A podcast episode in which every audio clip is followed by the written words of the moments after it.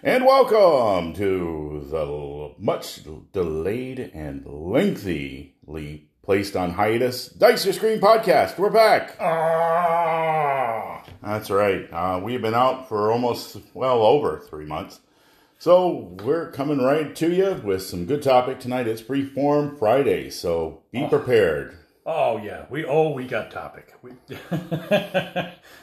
our our topic is so deep it's no longer merely topical. Yeah. Ah. Now, on the other hand, Nan, is it good to be back? Holy cats! Okay, I I got so bored I statted out murder hornets. Okay, I That, that's a good thing to stat on. I I had plenty of time to do it. yeah. like my nightmares came to life. Oh boy. Yeah, somebody read your fucking. I, I'm just saying that like the the DM has it out for us. Yeah, somebody read your uh, nightmare sheet, so. Like 2020, I've been rolling nothing but ones, and the DM hates my guts because I owe him money. I remember when like 2020 was going to be a good year, you know, where you rolled two nat 20s and it was just like, yeah! Yeah. And oh. Double crit! No, double crit against me.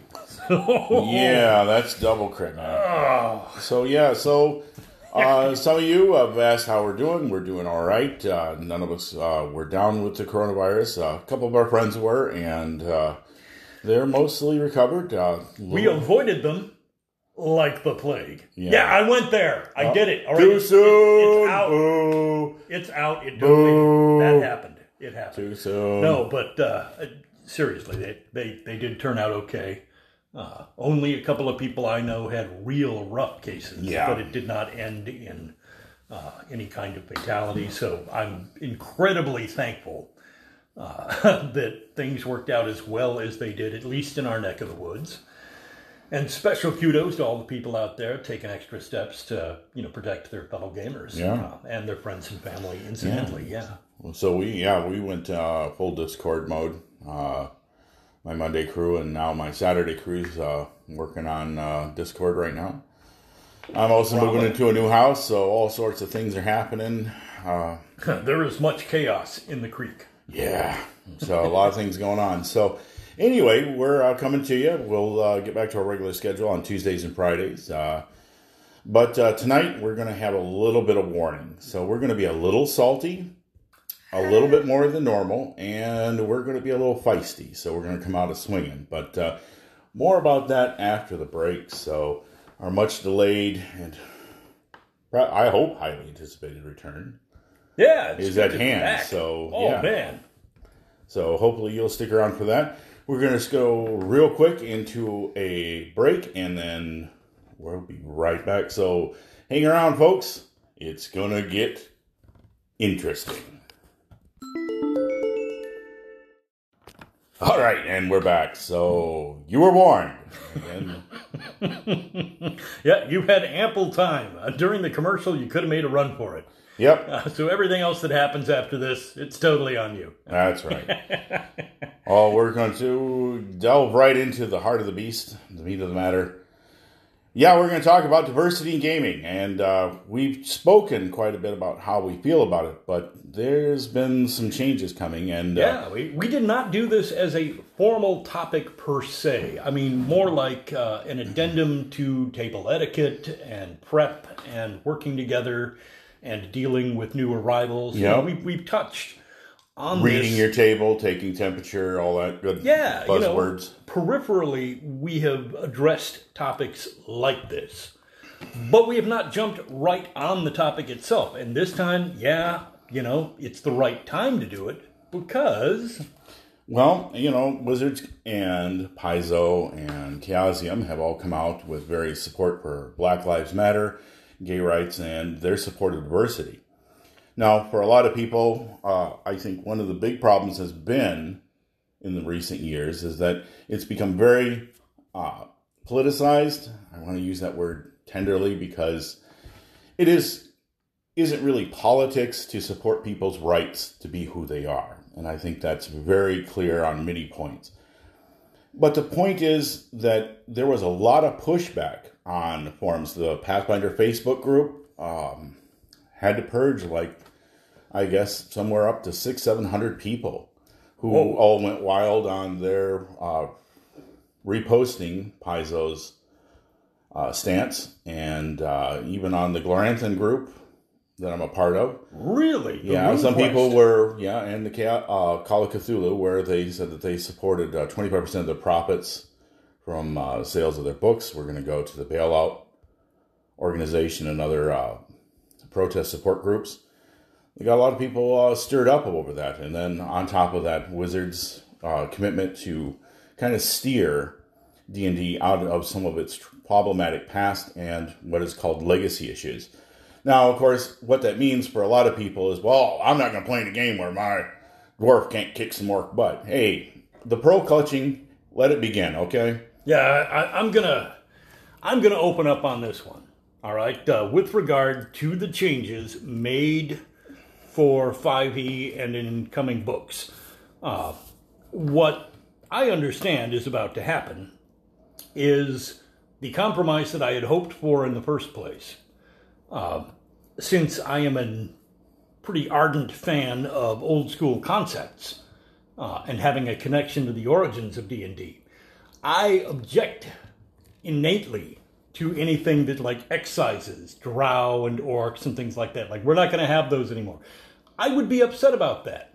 Okay, I would happily change camp and go.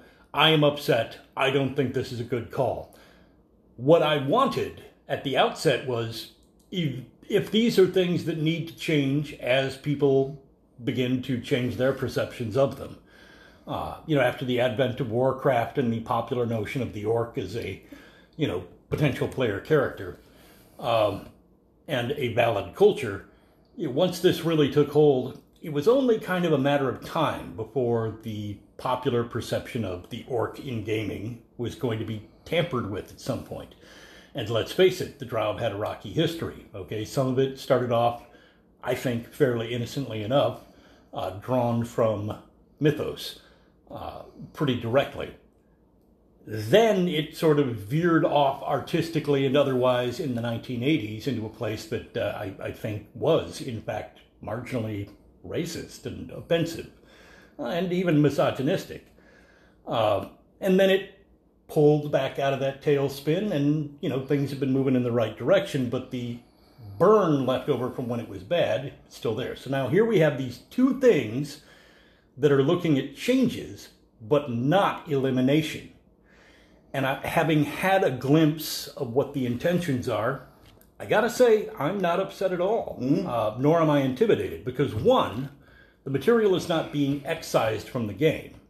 And number two, my long held principle that the DM by fiat is still the creative in chief at each table uh, is still in place. That that's just an unalterable fact of gaming. So a great deal of this manufactured panic uh, and breastfeeding is just beyond me. I, I can't. You don't forget pearl clutching. Well, all right, all right. There, there, there may be some pearl clutching in there, but uh, uh, the sirens are, you know, furious about their treasure, so they clutch their pearls uh, and shriek. Well, I just don't buy it because having worn the old DM hat for a very long time, uh, there is nothing really being put upon me like some kind of requirement or a loyalty oath. Or, you can only run the game if you run it this way.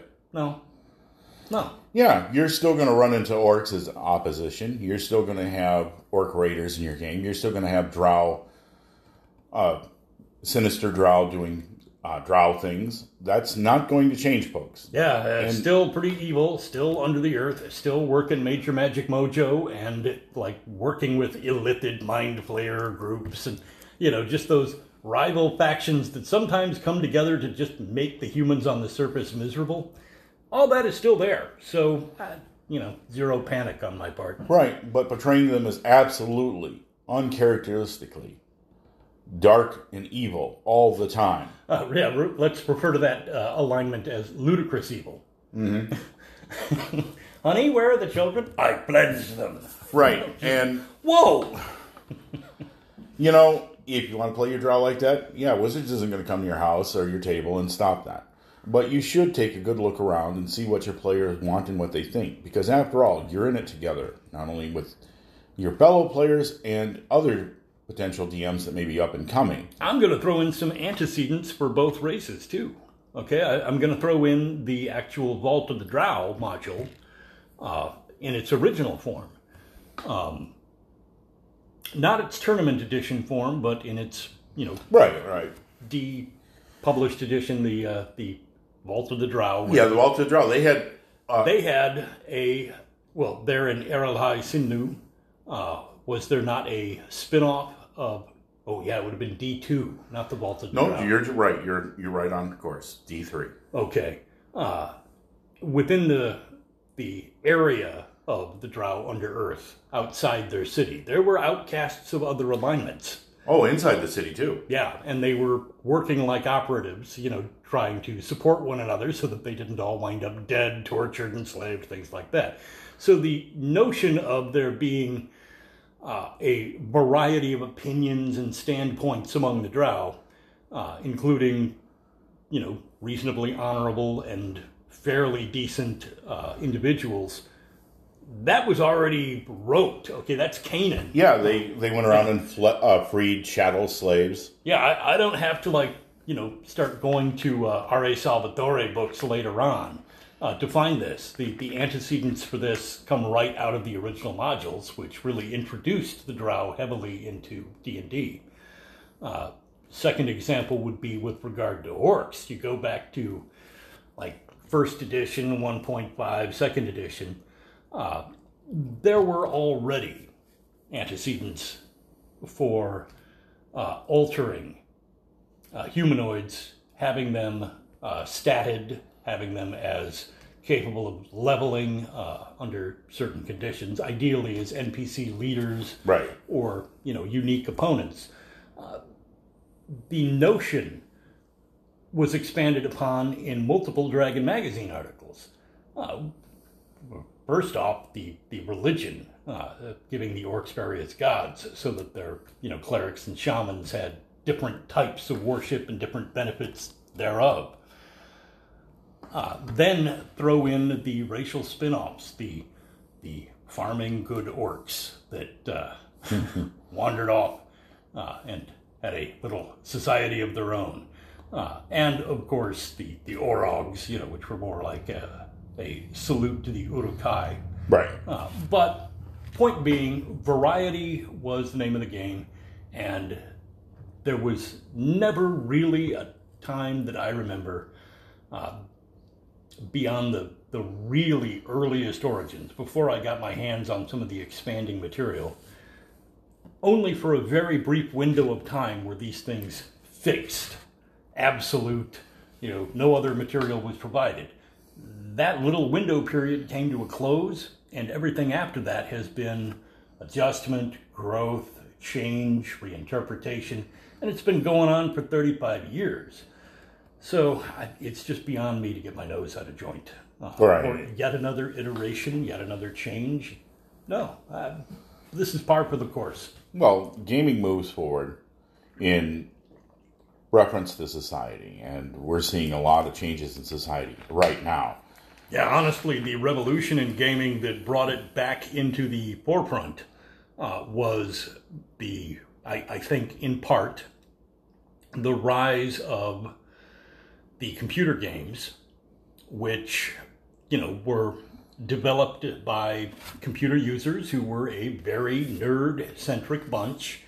Uh, and the early programmers and game developers and story writers who were developing, you know, game concepts, uh, they had such a close tie to gaming that or tabletop gaming to tabletop gaming, right, and to fantasy fiction literature, that as a result, uh, PC gaming and eventually other platforms of gaming uh, were pretty much biased. Now, as the popularity of those games spread, more and more people who did not normally have contact with fantasy fiction and science fiction and things like that began to brush up against the PC games and come down the rabbit hole and join us in nerddom. Uh, and it saturated pop culture to such a degree that sooner or later you get mega games like Warcraft, uh, and once you have that enormous community of, of sharing, it's just impossible to, you know, break it all apart into tiny little groups again. It can't be done. It's all part of one enormous gestalt now. Yeah. And I think that's the big thing where when gaming has included more people, and especially not just women, but other people, different backgrounds and cultures than typically the white suburban guys that were playing it mostly in basements and in uh, groups. That's when the moment to awaken has happened. And some people brush it off as virtue signaling. Like, oh, yeah. oh, you're only doing this to monetize virtue. Hogwash, all right? Um, yeah. I could have said much worse, but I'm trying to be nice tonight. I spent five bucks a week to pay for a token to use space uh, you know, and the, the token bought you like merchandise in store. But, you know, I, I did that for a couple of years to play at a table where uh, if you were white and male, you were in the minority. Did this upset me or lead to having a bad game? No, it did not. Far from it. Uh, I, if this was part of the OSR origin story, at the, the moment of inception during the, the great rebellion against fourth edition, uh, the return of first edition to comic book shops, and I, I tell you what, uh, we were we were there in stores playing, uh, bringing those first edition books out where people could see them again, and the dynamic at those tables was nothing like it was in like 1978. Yeah. Okay. Uh, the intervening 30 odd years radically change the environment, not for profit. You know, it, it's not like this is being a template that is being artificially placed over top of gaming to make somebody feel better. No, that was the reality of the boots on the ground. Um, you know, the, the people who showed up with literally a satchel filled with books, dice, and paper, and mechanical pencils, and just funk. Okay, who's here to roll some dice? And that table was not like it was. And it didn't change my experience one bit. I had every bit as much fun, if not slightly more. Uh, because I was this time freed of the awkwardness of being 14. which which is a difficult thing to go through even at the best of times. And again, just to bring it back up, uh, no one is removing the executive role of the DM to help narrate a story that they want to tell.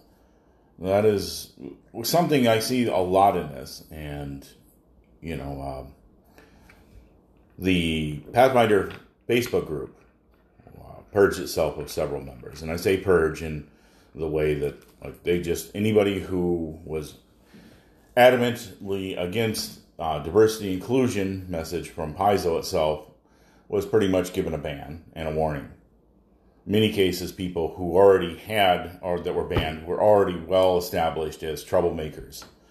And often, uh, it was Crystal Frasier, I think, uh, that said that just a day after uh, this announcement that they they cleared a lot of the lists and memberships, that uh, they felt safe coming back to post in a open forum again, like a community of the Facebook group of the Pathfinder community.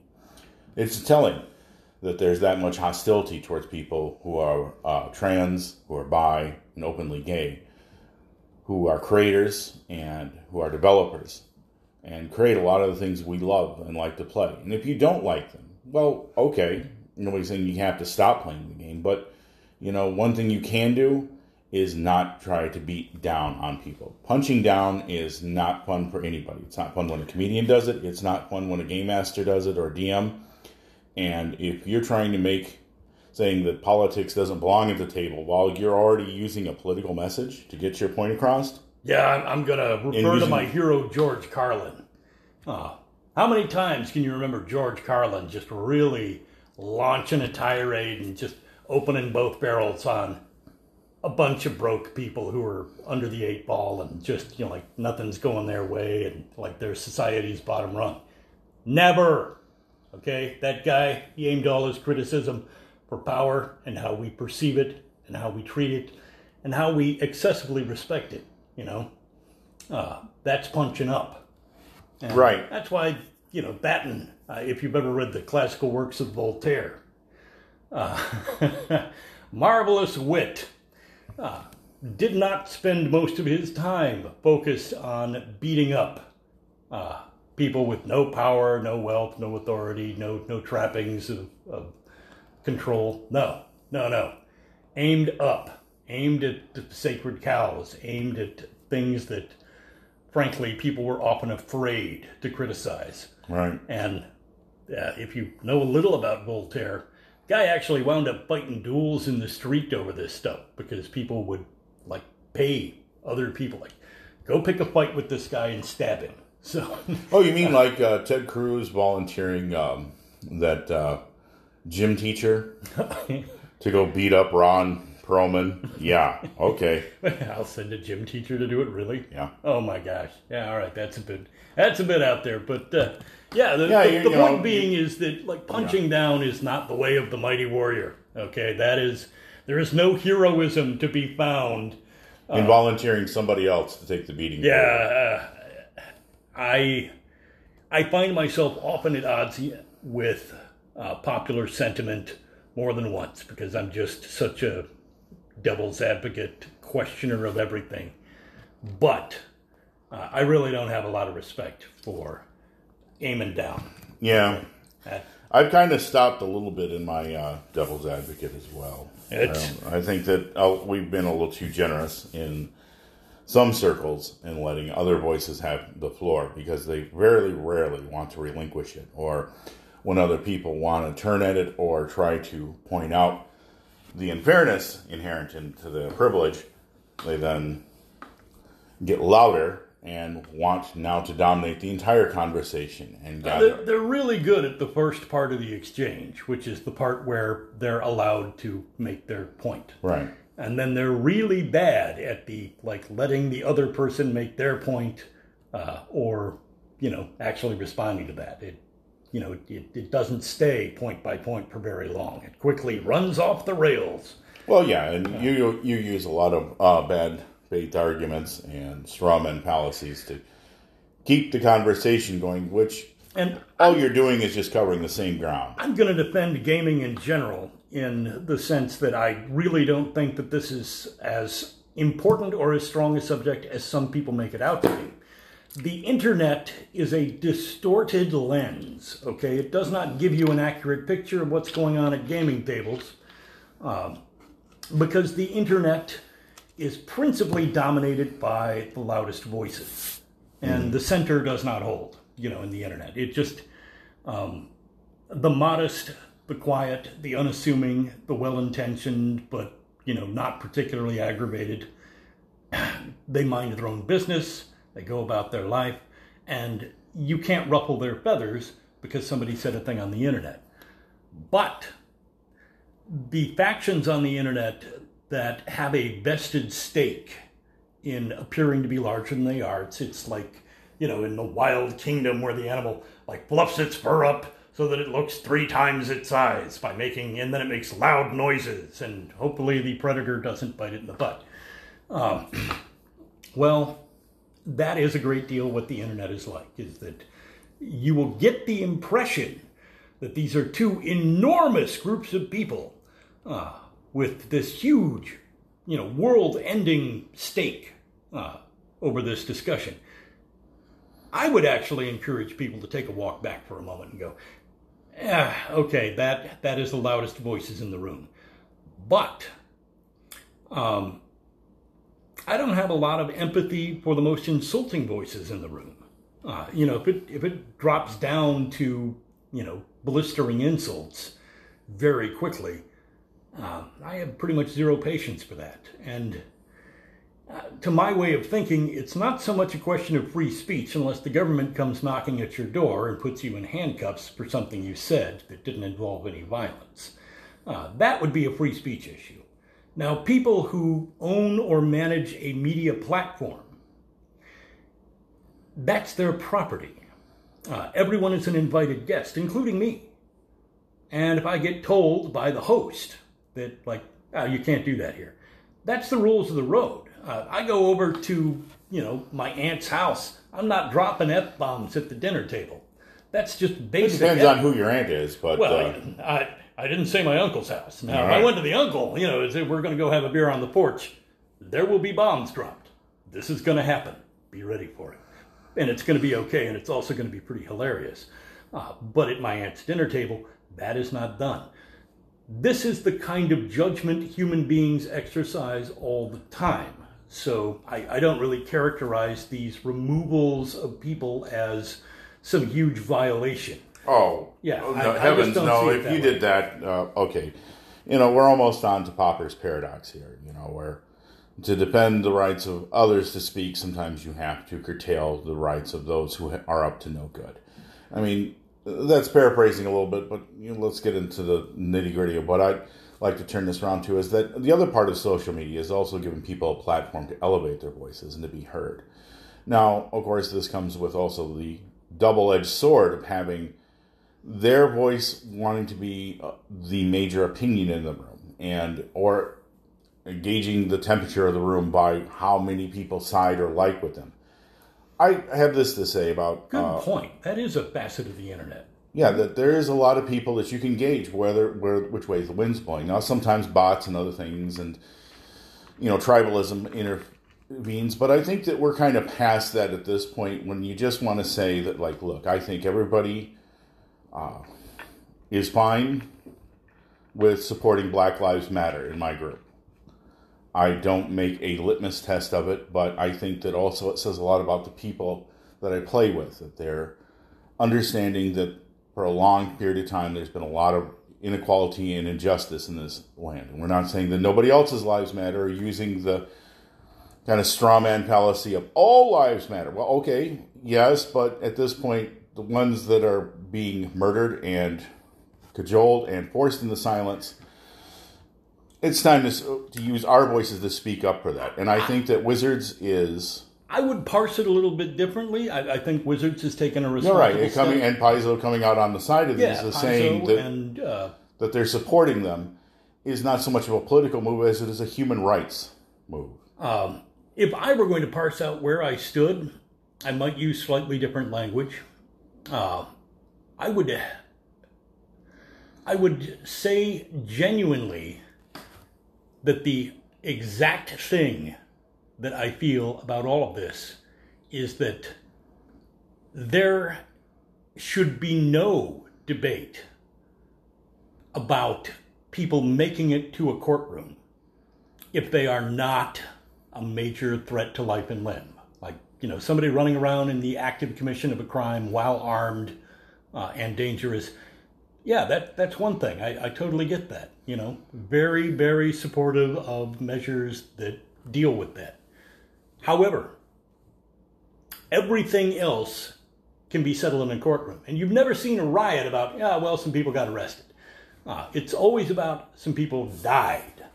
Okay, now, um, and it doesn't happen every time somebody dies, but it sure seems to happen a lot when somebody unarmed dies. And from a semi libertarian standpoint here, I, I gotta say, one of the things that offends me is that depending on what color people were in the incident, people suddenly shift gears from being virulently anti government taking human life. You know, it's not the state's decision. You know, the state isn't supposed to run around with a boot heel on our necks. You know, one minute it's that, and then the next minute, oh, well, they totally should have done that. I have only one stance, and it applies to every single human being, which is that if you are not a major threat, an imminent threat to life at that moment, there is no reason that whatever else has to be dealt with can't be settled in a courtroom. And that is the way things are supposed to be the rule of law. You know, that this goes in front of a judge, and whatever is appropriate will be decided there. Uh, people are not supposed to die over these things. And the fact that people have been lulled into somehow letting go of this one big elemental principle, that's very upsetting. Yeah. Uh, it's upsetting to me. And it might not be the knee jerk uh, pop culture reaction that you, you see on the internet, but I've had that principle for a very long time. And this is not something that popped up like two, three years ago when, you know, or five years ago or 10. Uh, I have more or less almost always felt this way as an adult in the United States. Well, I think most reasonable people do. But And if we could all just get to that state and say, okay, we really need to work on this. This is what we got to work on. And I think that's where we're to coming alive. to. I think that is uh, a passage where we are coming to. And if using terms like Black Lives Matter insult people, well, I guess maybe you need to examine why that offends you so much. Yeah. And that's that's my end on it. I mean, we are here. We're two boneheads talking about gaming, and yet we have to talk about politics because Yeah. this is where we're at right now. Yeah, I mean, it, it's been politicized. Everything is politics in this era, and we're not going to hammer home the political angles on every podcast. This is our big return. Uh, so we're, we're breaking open the piggy bank and we're hitting all the big notes tonight. I'm going to do one more. This one was unannounced. Didn't share this with anybody. Uh, it's Pride Month. Yep. Uh, and in accordance with that, I'm coming out, uh, at least as far as the podcast is concerned. Uh, for you know a very long time, I've, I've long been out as uh, a gamer and it's uh, and as a gay male. Uh, I was gay and a gamer so long ago that they had not yet combined the words. Uh, but because it is June and it is Pride Month, uh, I am just going ahead and putting this on the table.